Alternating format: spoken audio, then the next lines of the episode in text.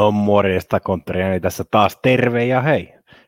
Nyt ollaan jo semifinaalivaiheessa, jossa on enää toiset osaottelut jäljellä ja hei, nyt on kyllä tosi kyseessä. Siellä oli ensimmäisessä osaotteluissa oli aivan loistavat ottelut, varsinkin Manchester City ja Real Madridin välillä, jonka City voitti 4-3 ja se oli oikeasti aivan upeata jalkapalloa.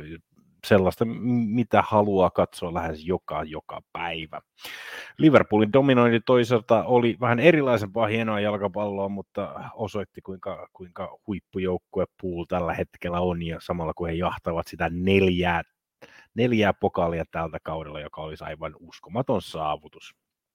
Joten mennään heti asiaan. Heti ensimmäinen, eli tiistaina kohtaa Villarreal ja kohtaa Liverpoolin. Ensimmäisessä osaottelussa Villarealilla ei ollut vedonvetoa paikan paikkaa. Nyt on odotettavissa, että joukkue ei puolusta läheskään yhtä paljon, vaan joukkueen on pakko hyökätä sillä tappioasema on 0-2 Liverpoolin eduksi. Ja tämä tietysti antaa Liverpoolille huomattavasti enemmän mahdollisuuksia vastahyökkäyksiin ja kaikkea tietää. Salah, Mane, Diaz, kuka tahansa heistä pystyy tekemään maaleja ja tämän takia voi hyvinkin olla, että Liverpool menee jo heti alussa parinkin maalin johtoon. Vaikkakin ei uskoisi, että se on Villarrealissa helpompi pelata, mutta usko on kova, että tällä hetkellä Liverpooli tulee ja menee jatkoon selkeillä numeroilla ja menee finaaliin. Keskiviikkona on se huippuottelu, jossa Real Madrid isännöi Manchester Cityä ja hieman yllätyksellisesti omissa papereissani uskon, että Real Madrid menee tästä finaaliin. Johtuen tietysti täysin siitä, että Real Madridilta löytyy ne johtavat pelaajat, jotka ovat tottuneet voittamaan. Sieltä löytyy Modricia, sieltä löytyy Karim the Dream, Benzema. Nämä pelaajat ovat tottuneita voittamaan. Cruz Casemiro palaa nyt keskikentälle, koska hän puuttui ensimmäisestä osaottelusta pois. Vaikka joukkueella oli vaikeuksia Chelseatä vastaan kotona viime mestariliigan kierroksella, niin joukkue on täynnä kokemusta, johtajuutta ja yllätyksellisyyttä siinä, että et sä pysty puolustamaan näitä. Tästä joukkoista löytyy niin paljon pelaajia, jotka pystyy tekemään jotain ihan uskomatonta. Ja ei siellä se Manchester Cityn oikean puolustajan paikka tälläkään hetkellä oikein hirveän varma on, että Vinicius tulee juoksemaan ja varmasti kyllä Real Madrid pystyy pari maalia tässäkin ottelussa tekemään. Pelko on, että Pep Guardiola tulee vähän liikaa tinkering englanniksi sanottuna sitä muodostelmaa ja pistää vähän liikaa ja ylivalmentaa tähän otteluun. Se on ollut Pep Guardiolan aina semmoinen ainoa pieni virhe, joka takia joukko ei ole pystynyt mestarien liigaa vieläkään voittamaan. Ja tämän vuoksi uskon, että Real Madrid nousee ja menee finaaliin. Siitä saa ihan hyviä kertoimia vielä, jos niitä etsii. Otetaan tähän mukaan vielä muita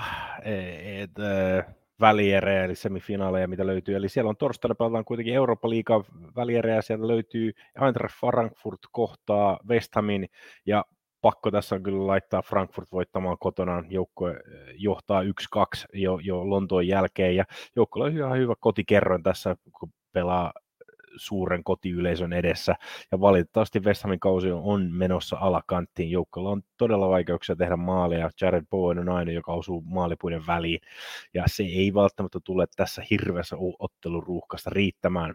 Pelko tietysti tässä on, että Frankfurtilla, joka pelaa maanantai-illalla vielä Leverkusen vastaan, joutuu muutamia pelaajia loukkaantumaan tässä ottelussa, ja se voi aiheuttaa vähän erilaisia tunnelmia, mutta uskon, että tässä menee molemmat saksalaisjoukkueet tulevat menemään finaaliin. Leipzig otti omassa ottelussaan kotona 1-0 joukkomatkusta nyt Glasgow Rangersin vieraksi ja pidän tasoeroa aika selkeänä, että Leipzig pystyy ottamaan jopa parinkin maalivoiton ehkä Glasgowssa. Joten molemmat Frankfurt-Leipzig-finaaliin.